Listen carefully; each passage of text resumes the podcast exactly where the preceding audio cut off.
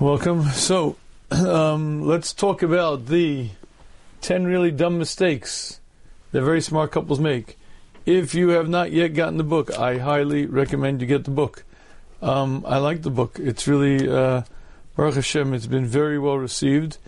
Um, my goal in writing the book was to give over a good, basic understanding of what a marriage needs, what a marriage, how a successful marriage should look, because ironically, people could be married for years, and I mean years, and not have an understanding of what a marriage needs, what a marriage is about, and before you know it, everyone has their their story. My spouse is not this. My spouse is not that. If only my spouse were, whatever. And before you know it, everybody is disappointed, and there are issues and stuff start coming up. And um, again, I have to recommend the ten really dumb mistakes that very smart couples make. If you want to, if you're not married yet, please get it. If you're married, if you want to make a good marriage great, if you want to make a great marriage even better, um, I highly recommend the book. It deals with the basics of a successful marriage gender differences, understanding relationship on a deeper level, um, the art of the apology, which is something that is very, very tricky. Uh, you know, we all become victims. Anytime any spouse gets into anything with their spouse, everybody's a victim. That's just the reality. It's just the way it is because I may have said something, she said, I said, she said, before you know it, everybody's hurt and everybody just feels their pain and the ability to identify where things are going wrong, what needs to be improved, um, isn't so simple. I've dealt with hundreds and hundreds of couples over the past 15 years, and I have to be honest with you. The reason I wrote the book is because I saw the dumb mistakes, the 10 really dumb mistakes, over and over and over again many, many couples have nothing fundamentally wrong with them. It's not like she's a gambler, he's a shopaholic, or the opposite. It's, they're just, they're good people. Fine middos, put together, everything's good. but for some reason, they're not connecting, and there's trouble and issues and stuff. Um, I guarantee you read the book at many times during the book, you're going to go, oh, now I understand, now I get it. Um, so, in any case, if you'd like a copy, go to theshmuz.com. Again, I highly recommend it. Theshmuz.com, T H E S H M U Z.com. The copies are available there. If you go to theshmuz.com and purchase it, you'll also get the audiobook, the ebook, as well as access to the Marriage Transformation Bootcamp. You can buy the store, you can buy it in the farm store, uh, but if you buy it online, again, you'll also get the audiobook, the ebook as well as the Marriage Transformation Bootcamp is just it's a bonus, it's a free bonus. Uh, so please go to theshmuz.com and you could order it there. If you have any questions, let me know.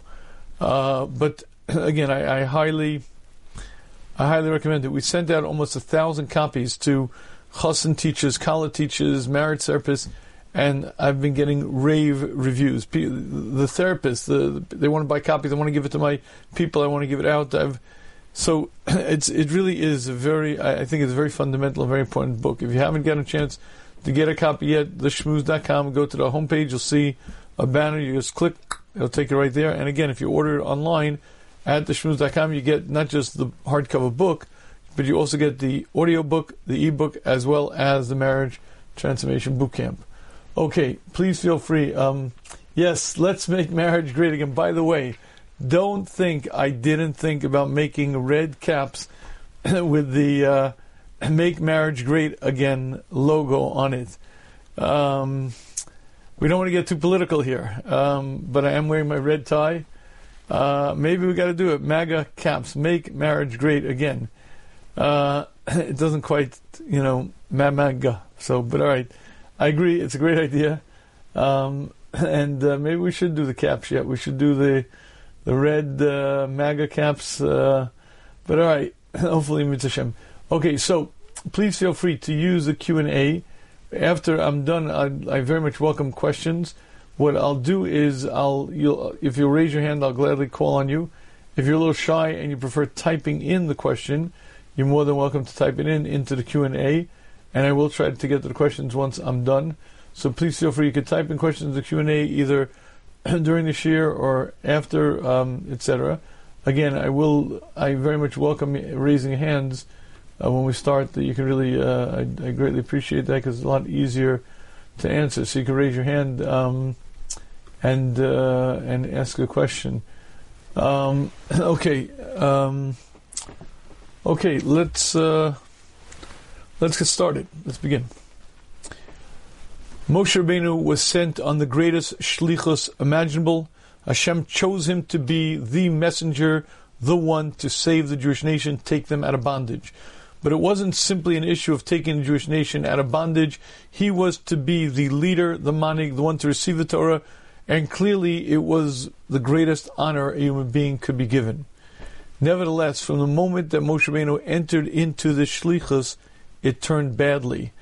The oppression became far worse, and the slavery became more intense, and every time Moshe came to Paro, it was clear that things were getting worse and worse. And while Moshe Rabbeinu certainly understood that this was Hashem's plan, he also turned to Hashem at a certain point and said, Lama hare osala amazeh. Why have you made it bad to this people? Lama shalchtani. Why have you sent me? Hashem, you have a cheshbon. You have a reason why you want to increase the oppression, why you want to increase the torture. That's fine. But count me out of it. I don't want to be a part of torturing my people. I don't want to be a part of the bloodletting. Leave me out. And while the word was said out of tremendous love and the dedication of a manhig, nevertheless, there was a complaint. And the Gemara tells us that Hashem says, Chaval al di avdim lo It's a shame that which we used to have and we no longer have. Avram, Yitzchak, Yaakov, those are great people. They never complained, never asked questions. I told Avram he'll have a land that's so wide and so vast. He goes to bury his wife and has to pay 400 shekel, tremendous price. He could have asked the question, he didn't ask. So to Yitzchak, so to Yaakov, the others never asked. You, Moshe Rabbeinu, one bump in the road and it's Lama Rios Lamazeh, Lamazeh Shalachtani, Chaval al di Lomashtachim, they don't make them like they used to. And that's the Gemara.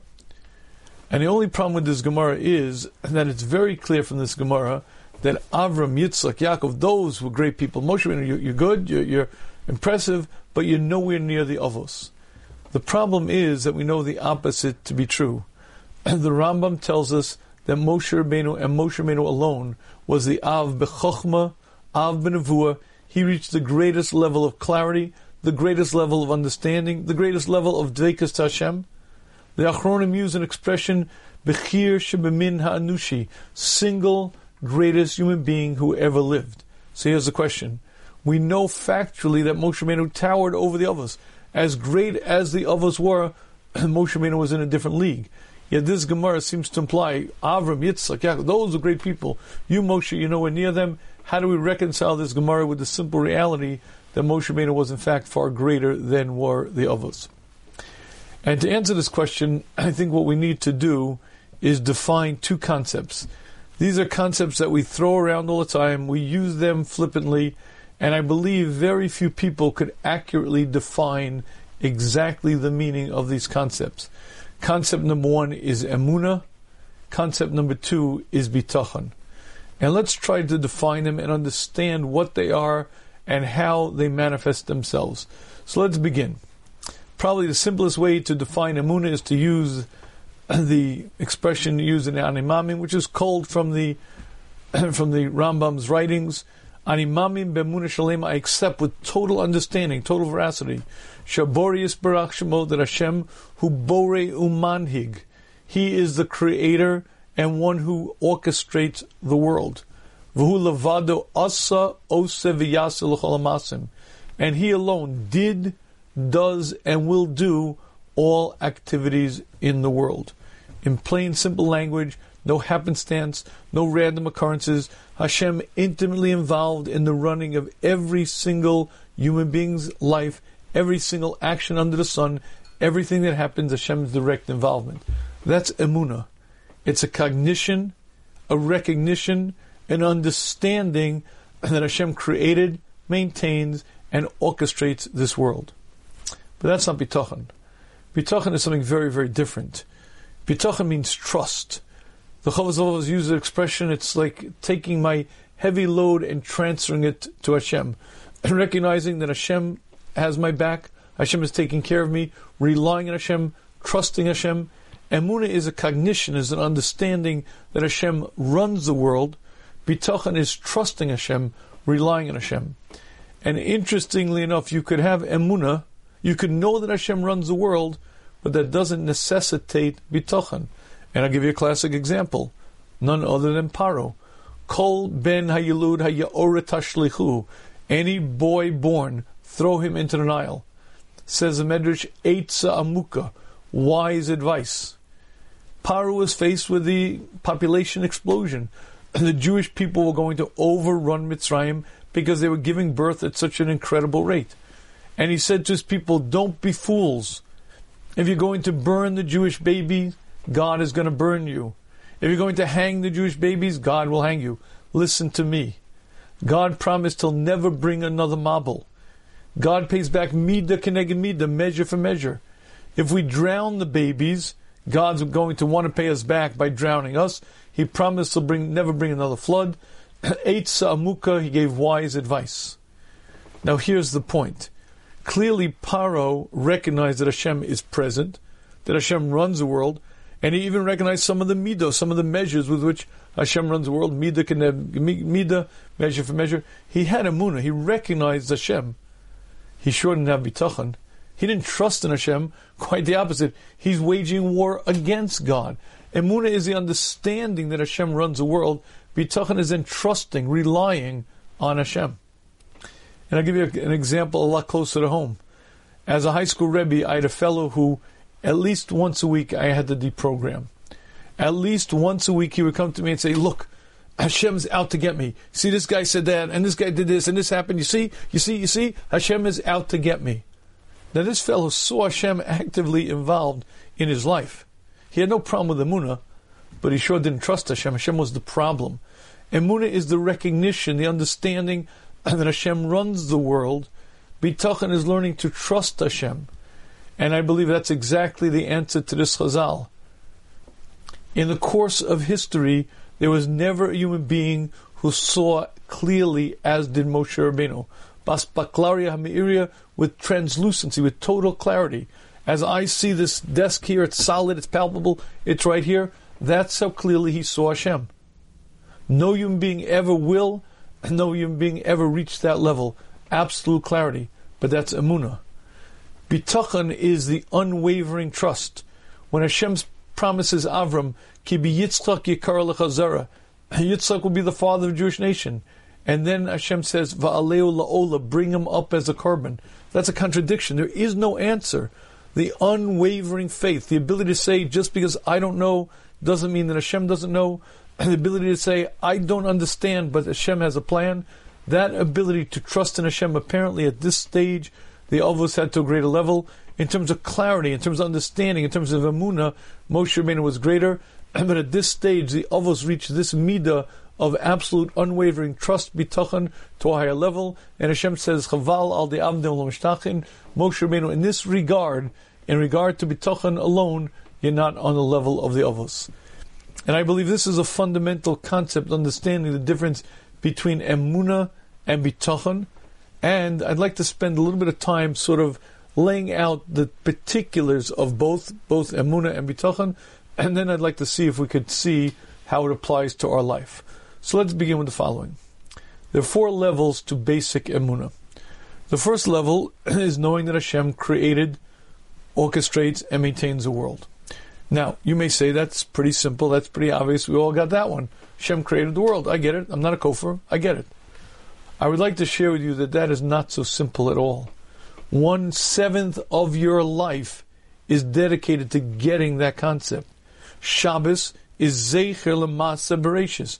Shabbos allows us to concentrate, to understand that Hashem is the creator. We don't engage in malach, we don't engage in creative acts on Shabbos to bring home to ourselves the reality that Hashem is the creator and I am the creation. But you see, it's not something you think about on Rosh Hashanah and Yom Kippur. One seventh of your life is dedicated to getting that concept because it's supposed to be so clear, so right there, and that it's supposed to be something that changes your existence. And if you'd like to understand what it means in very simple terms, I have a mushal that I think is very, very important. When my daughter was six years old and she was learning about Maisa Bereshis, about creation in school, one day she came home and she said, Abba, I get it. Before Hashem created the world, there were no trees, there were no oceans, no river. I get it, but Abba, what color was it? What color was it? Now, if you think about her question, it actually is pretty interesting. Because if I ask you to think about the moment before creation, if I ask you to close your eyes and imagine before Hashem created the world, what do you see? So typically we see black. But black is a color. Even vacuum implies physicality. Before Hashem created the world, there was absence of anything, complete, absolute void. Hashem said, Vayahi, and a hundred billion galaxies, each containing a hundred billion stars, came into existence. And when you think about that, what that means is that Hashem is the creator of everything that I see. But it really doesn't end there. Because if you'd like to understand Hashem's relationship to the physical world, I'll give you a mushal that I believe helps us to understand. You see, when we human beings act creative, we're not creating anything. I take two pieces of wood, I take some nails, I take a hammer, I bang it together, and I created a shack. The Nefesh HaChaim explains, I created nothing. I took objects that were in existence, I reshuffled them, moved them around, and all I did was take things in existence and shape them into a different form.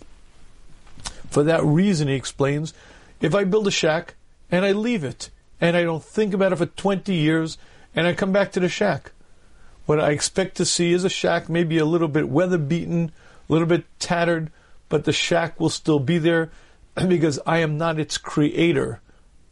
If you'd like to understand creation, you have to understand that moment before creation. Before creation, there was absence of anything. And when you contemplate that, what you quickly realize is creation is physically impossible. If I have sand, I can bake bricks. If I have molecules, I can make sand.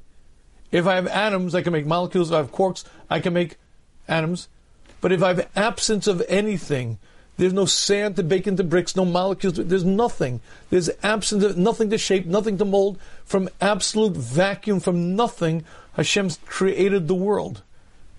A yesh ayin creation from nothing, something creation is very, very different than any human being will ever engage in.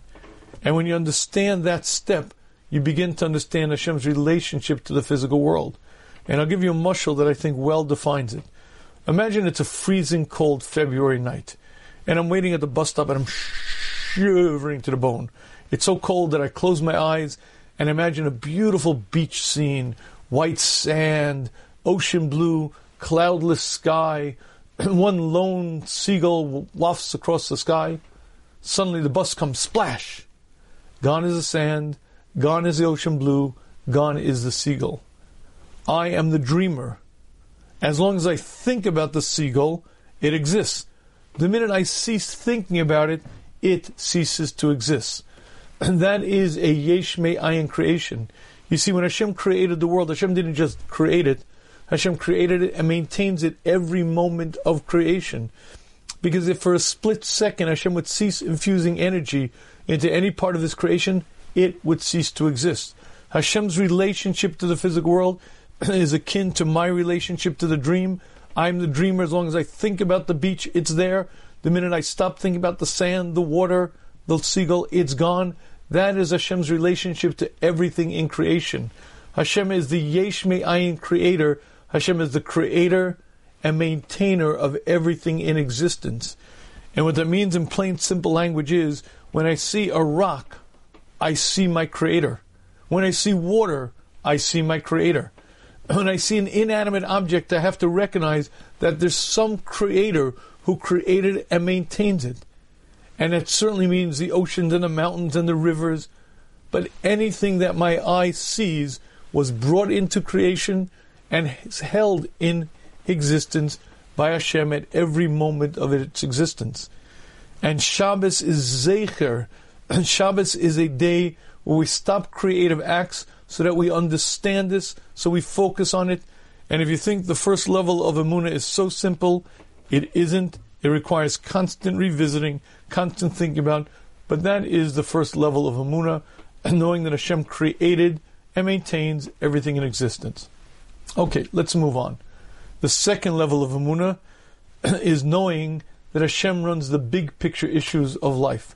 Which countries go to war, which countries enjoy famine, which new leaders will be elected, which leaders will be voted out of office. All of the big picture issues of life, Hashem determines. If you'd like to understand the second level of Emunah, here's a very simple illustration. Just understand that the headlines of the New York Times are written on Rosh Hashanah. But you see, it's not just the headlines of the New York Times, it's the headlines of the international section, the national section, it down to the minute detail. But it's not just Rosh Hashanah. Every day's headline and every section of the newspaper is written by Hashem on Rosh Hashanah. Hashem sits there as the grand master over that multi-tiered chessboard, putting this pawn into position, moving this bishop, bishop to where it should be. Hashem decrees mankind's fate. Hashem runs the big picture issues of life. Now, if you'd like to understand what that means in plain, simple language, the New York Times a number of years ago bragged about having 460 full-time news correspondents, 16 news boroughs. Why? Because on this planet occupied by some seven and a half billion plus people, there's a lot of stuff going on.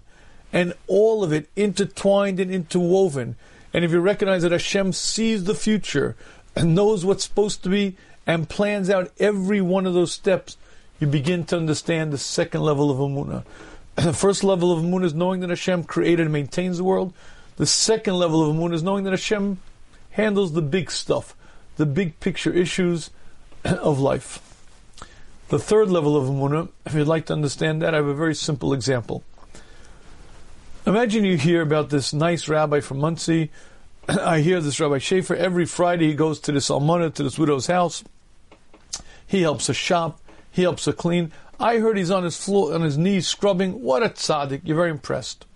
Okay, until you find out that this widow has an estate worth twenty-five million dollars and no living heirs. Oh, big tzaddik. You see, my intentions don't color my actions. My intentions define my actions. If my action is a giving, altruistic action, it's because I intended to be such.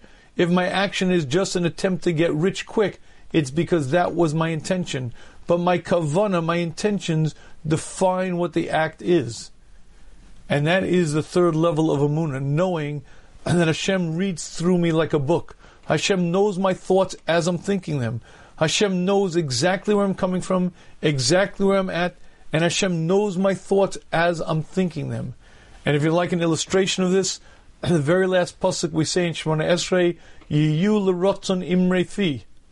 It should find favor in your eyes, the words of my mouth, vehegyon libi, and the thoughts of my heart. You see, I don't need to speak out my words for Hashem to hear them. I speak out my words for a koach of tefillah, for to have the impact, the effect. But Hashem hears my thoughts as I'm thinking them. If you're like a mushal, imagine you go to a science lab and you see that lucite man. You see the outside is clear, and inside you can see there's the intestines, there's the lungs, there's the pancreas. You could see right through him. That's me when I'm davening Shemon Esrei. Hashem peers into my heart knows exactly my thoughts as I'm thinking them, and that is the third level of Amunah. The first level of Amunah is knowing that Hashem created and maintains the world. Second level of Amunah is knowing that Hashem runs the big picture stuff of life. The third level of Amunah is knowing that Hashem knows my thoughts as I'm thinking them.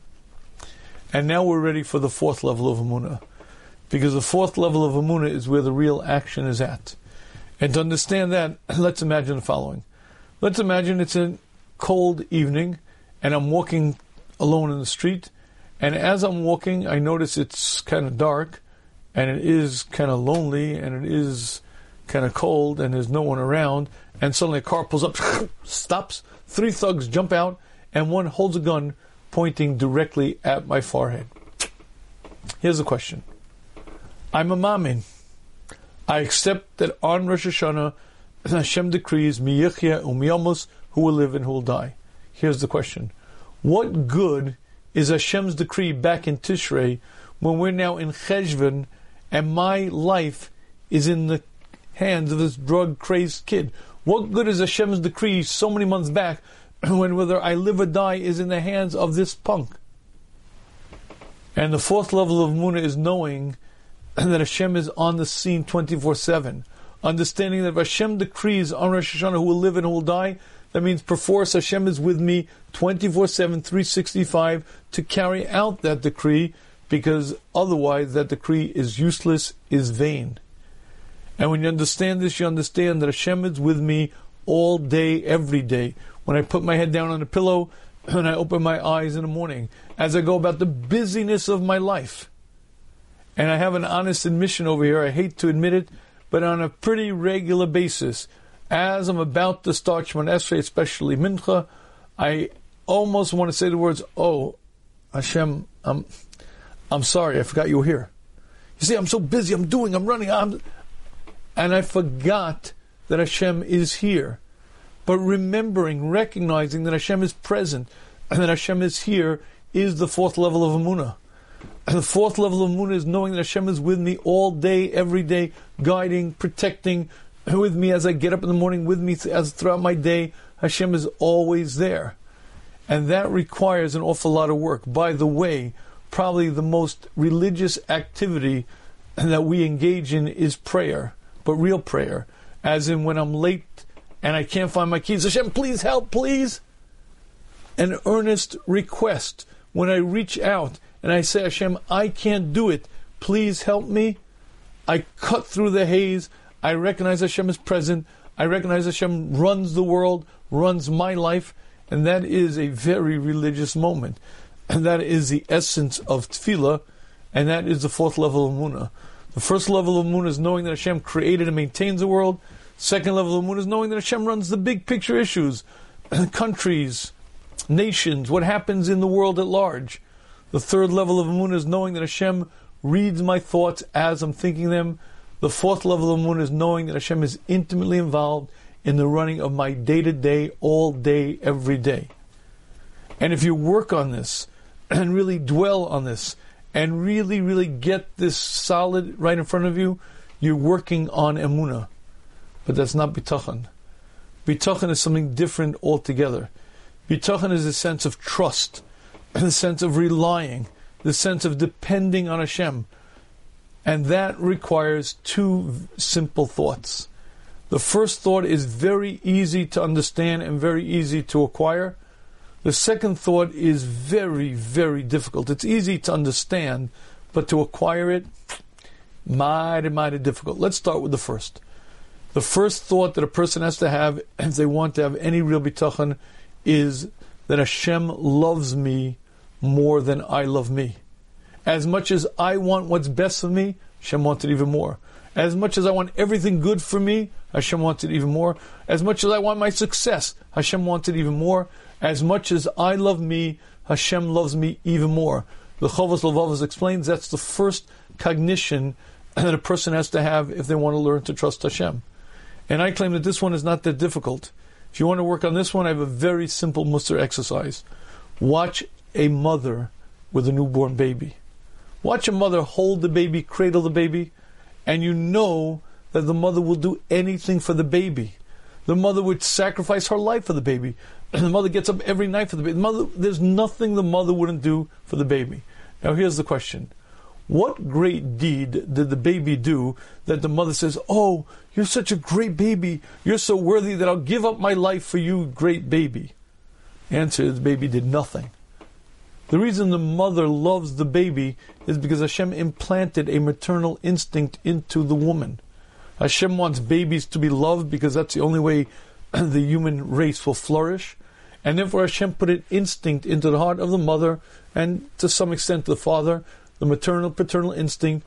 And the HaLevavos explains that is one ten thousandth of a ten thousandth of a ten thousandth of the unbridled love that Hashem has for any one of His creations. If you find that love, find me the love of Avram Avinu, the absolute, complete, total devotion to another person, that is but a ma'ain, a tiny, tiny splinter of the unbridled love that Hashem has for any one of His creations.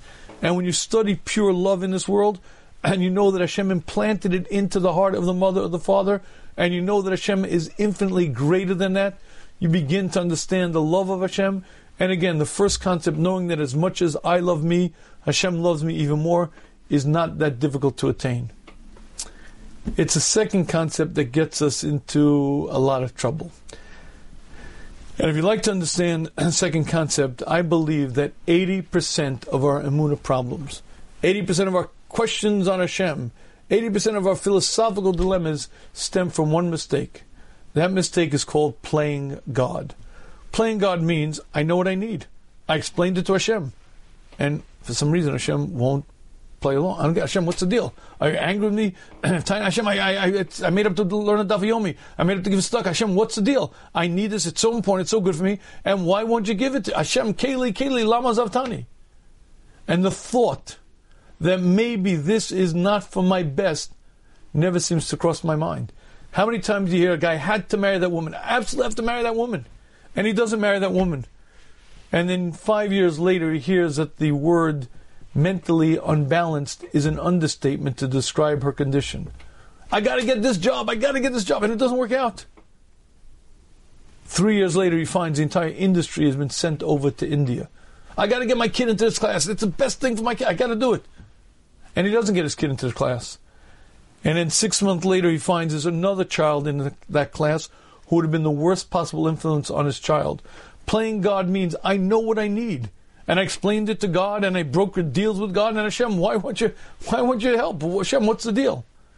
But playing God is a pretty dangerous game to play unless you're the creator of the heavens and the earth. And the second cognition, the second understanding that a Jew has to have if he wants to have bitachon, is knowing that Hashem knows better than I what is for my best. As much as I think I know what I need, Hashem knows a lot better. As much as I think this is exactly the best thing in the world, it might be and it might not be. But just because I think it's good doesn't mean it is. And knowing that Hashem knows better than I what's for my best is a second cognition. When you embrace these two concepts, that Hashem loves me more than I love me, and that Hashem knows better than I what's for my best, you take your heavy load and you transfer to Hashem. I have a job to do in this world. Hashem wants me to use this world in the ways of the world. I mean, to stay healthy, I have to eat right, I have to exercise. To earn a living, I got to get a job. When it's time to go out, I go out and find the shidduch. That's my job. My job is to use the world in the ways of the world. And then once I've done my job, I take my heavy load, I transfer to Hashem. I say, Hashem, all outcomes are up to you. My job is to do this shtadlis, to use the world. But every outcome is up to you. I trust you. I trust in your plan. Hashem, you know better than I what's my best. When you embrace these two concepts, that Hashem loves me more than I love me, and Hashem knows better than I what's my best, there's a sense of calm, equanimity. I take my heavy load, I transfer to Hashem, and I know that Hashem has got my back. But it requires an awful lot of work. I think this chazal is eye opening. And what Hashem was saying to Moshe Rabbeinu is, you might have it absolutely clear. You may see Hashem with absolute clarity, but that's emuna. Emuna is knowing that Hashem created the world, runs the world, but that's not bitachon. Bitachon is trust, unwavering trust. I told Avram that he'll be the father of the Jewish nation, and then I told him to kill that child. The, the ability to say, Hashem, I don't know, I don't get it, but you do, and I'm trusting in you. At that stage in life, and Moshe Rabbeinu was not yet on the level of the others, and Hashem said, Chaval al the avdim lo mishtachin. Emunah has four levels. Number one, knowing that Hashem created and maintains everything in the world. And it takes a lot of work. That's what Shabbos is about. But it requires reading, it requires studying, it requires taking pictures. I highly recommend you become a photographer, but not with your iPhone or your camera. Use your mind's eye. I remember we went to Grand Canyon and I took many, many, many, many pictures.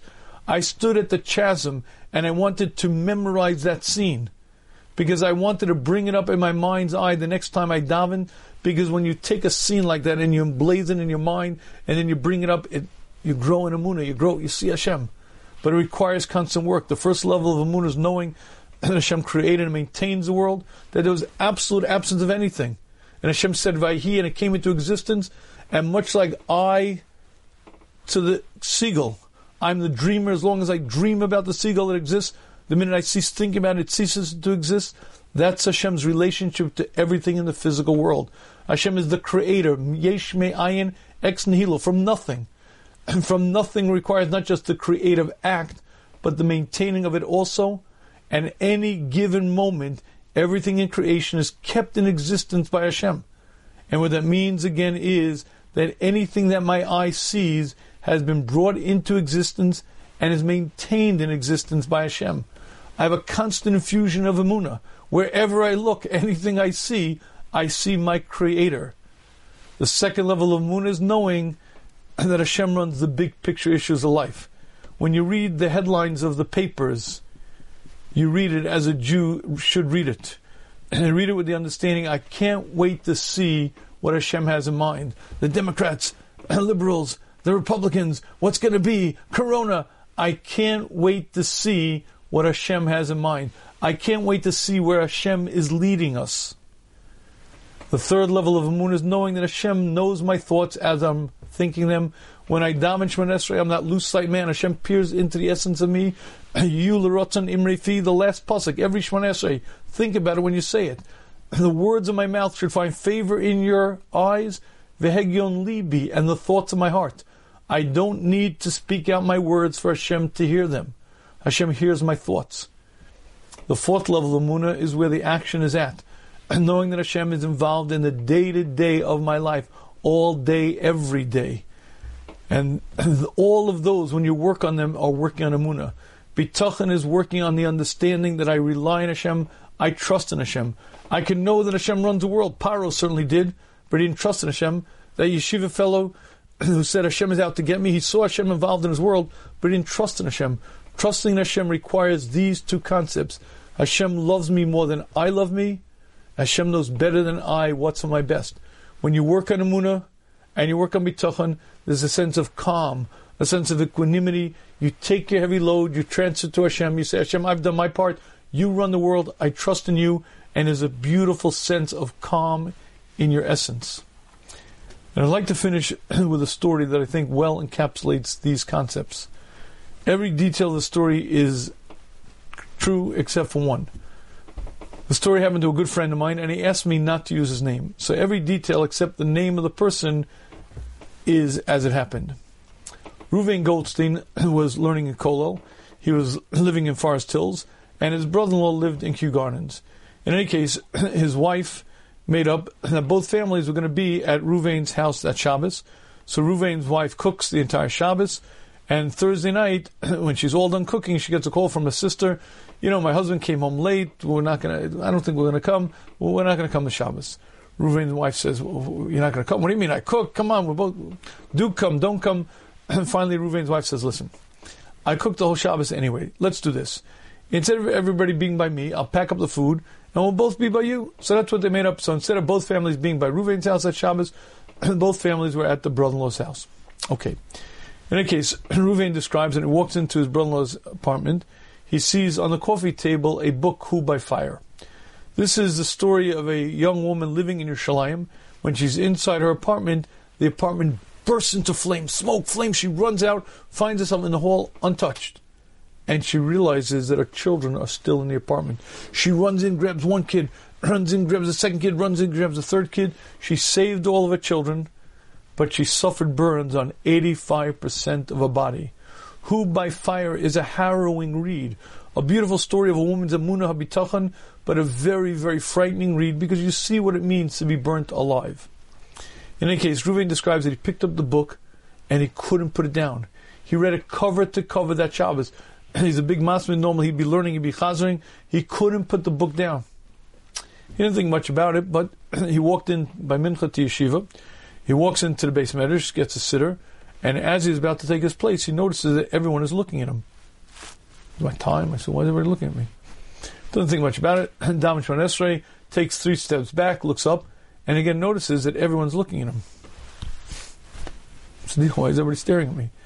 He doesn't know what to make of it. He goes over to a friend of his after davening and says, "Why is everybody staring at me?" His friend said, "You didn't hear." Ruvain said, "No, hear what?" friend said, Well, I'm sorry to be the one to tell you this, but last night your house burned down.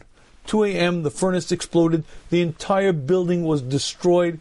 Everyone in it was killed. Ruvain, his wife, and his kids were untouched because they weren't there. They were at the law's house. But the pivotal moment in Ruvain's life was not that Thursday night conversation, do come, don't come, my place, your place, uh-uh. The pivotal moment in Ruvain's life was the previous Rosh Hashanah, when there was a diyun, there was a judgment. And Ruvain was told, read the story, read the book and understand there was a judgment on the previous Rosh Hashanah.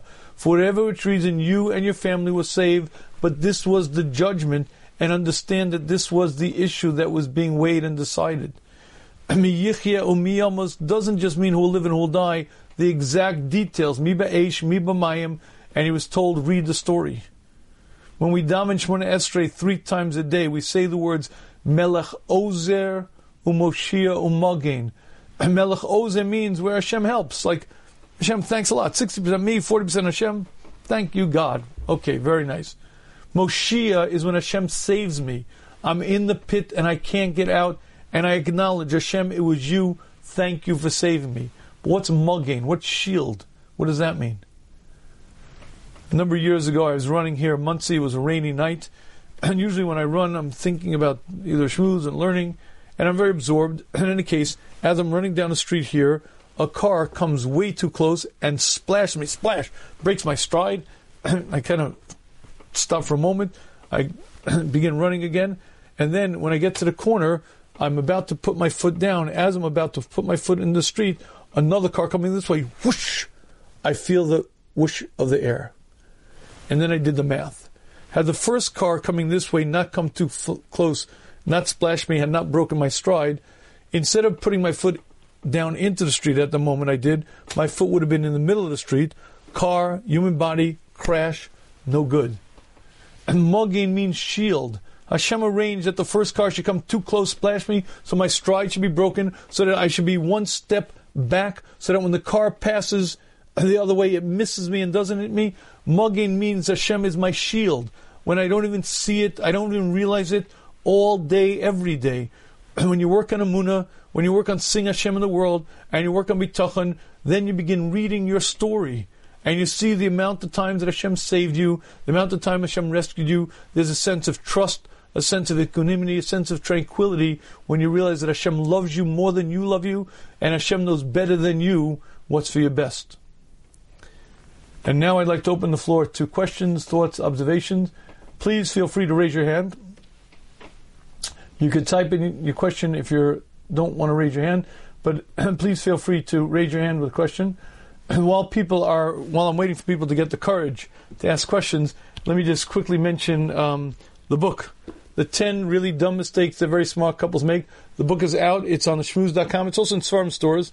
But if you go to the uh, to theshmuz.com, you also get the audiobook, ebook, and the marriage transformation bootcamp. It is. I, I, it's been really. I've been receiving rave reviews. It's out only a few weeks, but the rave reviews I've been getting. Thank you, Rabbi Shav. It helped me understand marriage. Helped me. It, it, it really. I, I spent a tremendous amount of time. In the past 15 years, I've dealt with hundreds and hundreds of couples, and I see people making the same mistakes over and over and over. And I just tried to spend as much time as I could to put together the basics of what a successful marriage needs. Gender differences, relationship issues, how to, the art of the apology, communication. If you really, I, I highly recommend it. It's, it's a great read for you, for your spouse, for married children, for friends. The 10 really dumb mistakes that very small couples make. If you go to theshmuz.com, T-H-E-S-H-M-U-Z.com, it's available in seforim stores, it's available in Amazon. but if you go to theshmuz.com, you also get a free bonus. You get the audiobook, the ebook, as well as the marriage transformation bootcamp. So if you go to theshmuz.com, T-H-E-S-H-M-U-Z.com, and now people have had the time to get their questions together. So let's take the first question. Stephen, the floor is yours. Yes. Oh, hi. Hi. So, Rabbi, I just say what you said was very eloquent, and I, I, I agree with it, and yet I disagree. Not disagree philosophically, but I'm just questioning. You say we should know that everything is from Hashem, and we should know we can't wait. So the thing is, my question to you is, in our own lives, we sometimes experience misfortune, chas shalom, and then in the history of the Jewish people, as you know, there have been times of great misfortune, great tragedy, the Holocaust, etc so on one level, I feel like it's not my job to question Hashem. It's my job to be happy for what I have. But what, and theoretically, what answer would you give someone if they're in the Shoah or God forbid some other time of tragedy and they're just going off to a tragic end, just their demise. So I already know philosophically we can't question it. We live in the world created by Hashem and Hashem gives us everything and He has blessed us. I don't question that at all. And I know we don't know the answer of misfortune, but based upon what you, I've always wanted to ask a rabbi this, based on the fact that you just spoke very eloquently, very inspiringly, that we should know everything is from Hashem, what do you say to someone when the end is going to be negative? It's just going to be tragic. It's, I've, I've heard this answer from different people. I'd like to hear it from you. Okay. What do you say when, God forbid, they are headed for tragedy, there is no happy ending, and they just have to go along and there's nothing they can do about it? What's the answer to that? Okay, so Steve, let me answer your question with really two parts to it. what I say to a person in trouble and what you say, what you call the philosophical answer, are vastly different. The philosophical question is always easy to answer. You want to answer the question, you go to theshmuz.com, you see Shmuz number 33 is where was God during the Holocaust? Shmuz number 34 is eternal people, exalted nation, or oppressed na- people. Um, I deal Shmuz number 63 is um, when uh, 163 is when only the good die young. But first, start with 33 and 34. Where was God during the Holocaust? And the next one, uh, number 163, only the good die young. And philosophically, these questions are very are very simple to understand when you're able to step back and look at life from 35,000 feet. But what you asked me was, what do I say to a person when they're suffering? When they're in the, the answer is, I don't say anything. My job Wow. is to hold their hand. And my job is to be an emotional support. My job is not to be a philosopher. I'll give you a good example. I went to a Shiva call. My mother had passed away um, uh, about a year before this, and it was a good friend of hers whose 40 year old son died. And it was a tragic situation. He was playing basketball, he went in for a jump shot, and he died on the way down. Heart attack, dead. Now, my mother had passed away not that long ago. I wasn't that close with the woman, but my mother was, and I felt since my mother couldn't be there, so I, I felt I should be there. So I walk into the Shiva house, and it's a packed room. And as I walk in, the woman who's sitting Shiva looks up and says, "Oh, Barry's here." So she knew me as she knew me since I'm a little boy. Barry's, Barry can answer the question: Why did Hashem do this? Why did Hashem do this? Wow. Tell me the answer. Wow. Okay. Right. So I sat down next to her and I said, Nothing. Nothing. I sat there with her. The only thing I did mention, I remember your son when he was a little guy in the bed. It was, I, I babysat for him. He was a little, and I, I, but I said basically nothing, almost nothing. I just sat with her. A month later, and my father speaks to this woman, and this woman says, "You know, your son gave me such nechama, I had such consolation when he came. Wow. Why? Because that's my job. And my job when I see a Jew suffering is not to be a philosopher. We want to come to the shiur, we want to learn philosophy, go to shmuz.com, we answer questions. But when a person's in pain, my job is to feel the pain. My job is to be with them. So, really, again, my recommendation is go to shmuz.com, look at Shmuz 33, where is God during the Holocaust, look at Shmuz 163, only the good die young. I think you'll get answers to those. But again, that's in the philosophical realm. When we're in the emotional realm in pain, my job is to be with them. I Steve, a pleasure Well, hearing from you. And but I'm sorry. appreciate Okay. that. very- That was back my question. Thank Okay. you for answering it so Okay. specifically. Okay. Very good, Scott. Thank you. Okay, Ramon, you have the floor. I believe you do. Yes, you do. I believe you do. Uh, sorry. Uh, hi, Rabbi. Hi. What happened when we do something bad or take a, a or sin, and, and that's that's why uh, we we are punished. We are that from Hashem or that's from from us. Okay, so punishments uh, are, are a little tricky because the real punishments are not. the only reason Hashem punishes a person is to help them grow, to bring them back on the path. Hashem doesn't. You have to understand.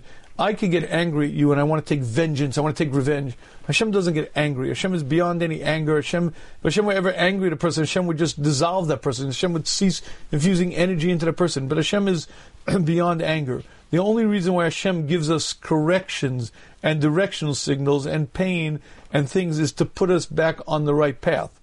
Now, there are times when you, we do things that we're not supposed to, and we need a wake up call. We need a correction.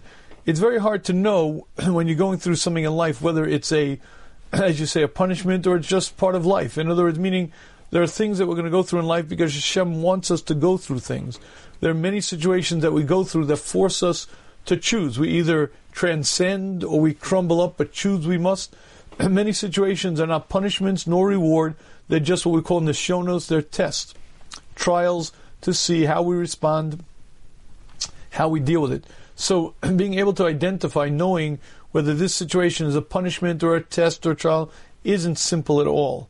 So the one thing I can tell you is that if it's a punishment, it's not a punishment where Hashem is angry and seeking revenge. I'm going to get back at you. That's that's a very childlike understanding. Hashem is beyond anger. Hashem is beyond any need for retribution or revenge. Uh, if anything that Hashem brings as a punishment is correctional, is to help us get back on course. All right, does, does that answer the question, Ramon? Yes, thank you. Okay, very good. Okay, thank you. Okay, uh, let me uh, disable talking, and let me take uh, Avram. You didn't get a chance last time, so Avram, we got to give you a, a, shot. Avram, you got the floor. Ready. Okay. Hi. Um, um, the interesting question is how do you balance? On the one hand, you know, Hashem is running everything, and I have to be talking to him that he's every every all the answers are already there.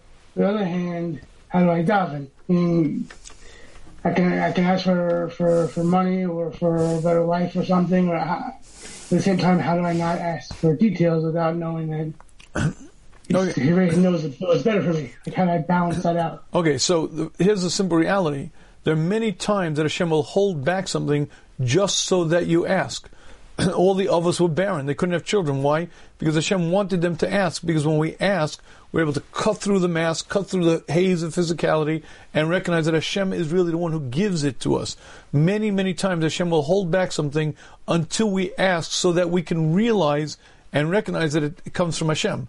So ask. You better ask because many times that's the key that's going to give you. Meaning you have to do your shtadlis, you have to do what you use the world in the ways of the world. But a big part of your shtadlis is davening, is asking, and many, many times that's the key that will actually unlock for you the bracha that you're supposed to be getting.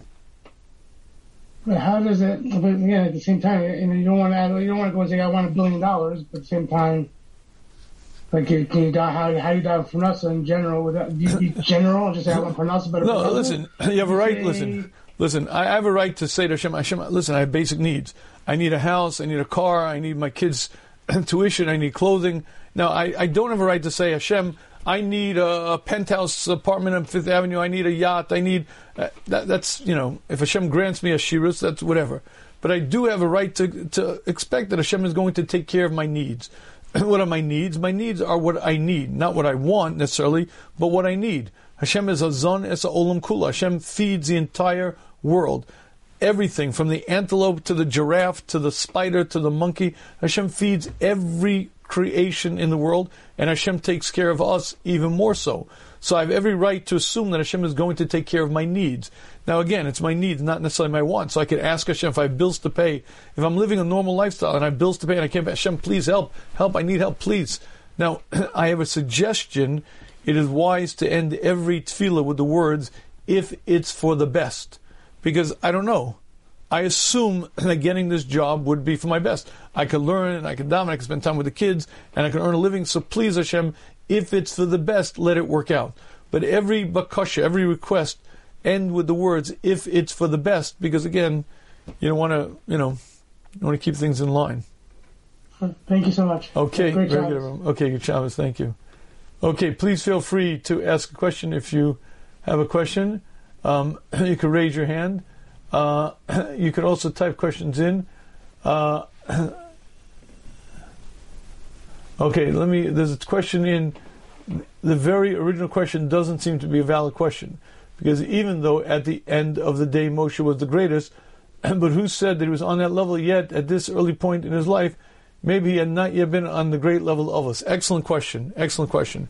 Here's the problem. The problem is that in the beginning of the shlichus, Hashem spoke to Moshe in a level of nevuah that the others never had.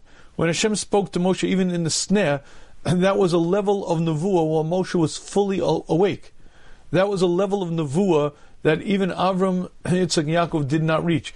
In the beginning, especially, keep in mind in the early nevuah of Avram, it was it was when he was sleeping, betardema, Hashem appears to him, and even later on, the clarity that Moshe had by the sneh was much greater than the others ever had. So even at this stage, he's at a greater level of nevuah, he's at a greater level of, of clarity. So even though you're right, he was not yet Moshe Rabbeinu who he was at 120, but even at this stage, he was greater than were the others, and it seems to be rather perplexing. So I believe that's the uh, that's why the original question was a good question. I believe. Okay. Um, wow, that question I can't. How does a person know when he or she is ready to start dating?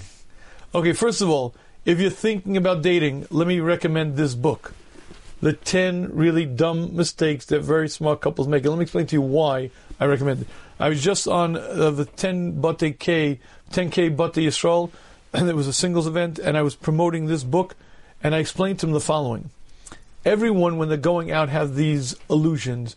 I know what I need. I need this. I need this. I need someone introverted, extroverted, bold and timid, funny, and uh, I know exactly what I need. Now, the problem is that until you're married a good 20 years, 40 years or more, you don't understand marriage. You certainly don't understand yourself. And you certainly don't understand across the gender divide what it is that you need you read this book, you get a fundamentally different understanding of what a marriage is about. And when you do that, you're able to look with a much clearer perception as to who this person is and what I'm looking for. So before you start the dating process, grab a copy of the book, go to shmuz.com, T-H-E-S-H-M-U-Z.com, pick up a copy of the 10 really dumb mistakes that very smart couples make and read it. Now, after that, after you read the book, when do you know you start ready to date? That's a very good question. You have to speak to someone who knows you well. You have to have a Rav, a Rebbe, a mentor, someone who's older and wiser who knows you well and can answer that question because to maintain a relationship, to be a spouse, is not so simple.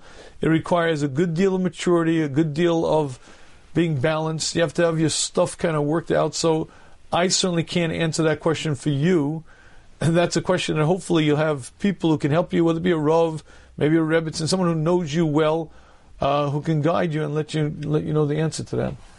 Okay. Um, okay. What is your? Please feel free to raise your hand. Hands are much easier, right? Hands up are much easier. Uh, Batya, you have your hands up. Let's. Uh, you have the floor. Go ahead, please.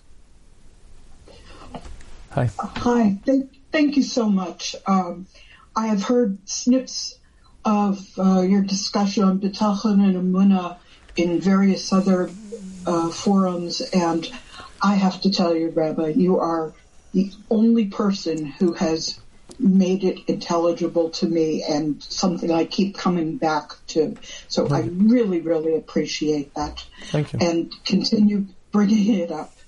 Um, which uh, uh I'm learning with a beginner Mm-hmm. And she would have difficulty with words that you used like sneh, um, un, mm.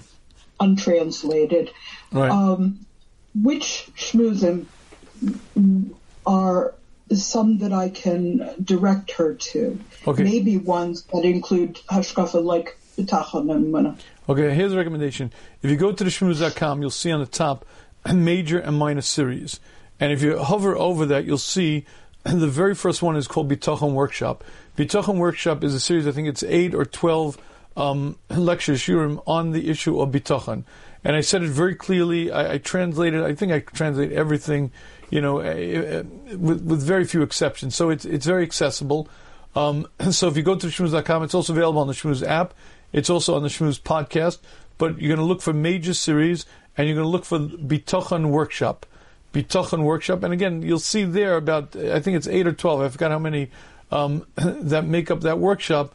Um, oh, I'm sorry, I just looked, it's 24. Go, 24 recorded shiurim. okay, a few more than eight. Um, it was a while, a while ago. Um, but in any case, it's a good place to start. They're shorter. Uh, back in those days, I, I recorded shorter, uh, there may be a half hour each. Uh, yeah, 24 sections, half hour each. It's a good place to start. Um, if that's too daunting, uh, she doesn't have to go through all of it. Let us start because here, the, the, as a matter of fact, a lot of what I discussed this evening, I fleshed out there much to much greater extent. Session, there's the introduction. Then Emunah Bitachon, understanding the difference. Four levels of Emunah. Stop playing God. Bitachon and Ishtadlus, finding the balance. Essence of our belief system. What Basher really means. And why does Hashem want man to work?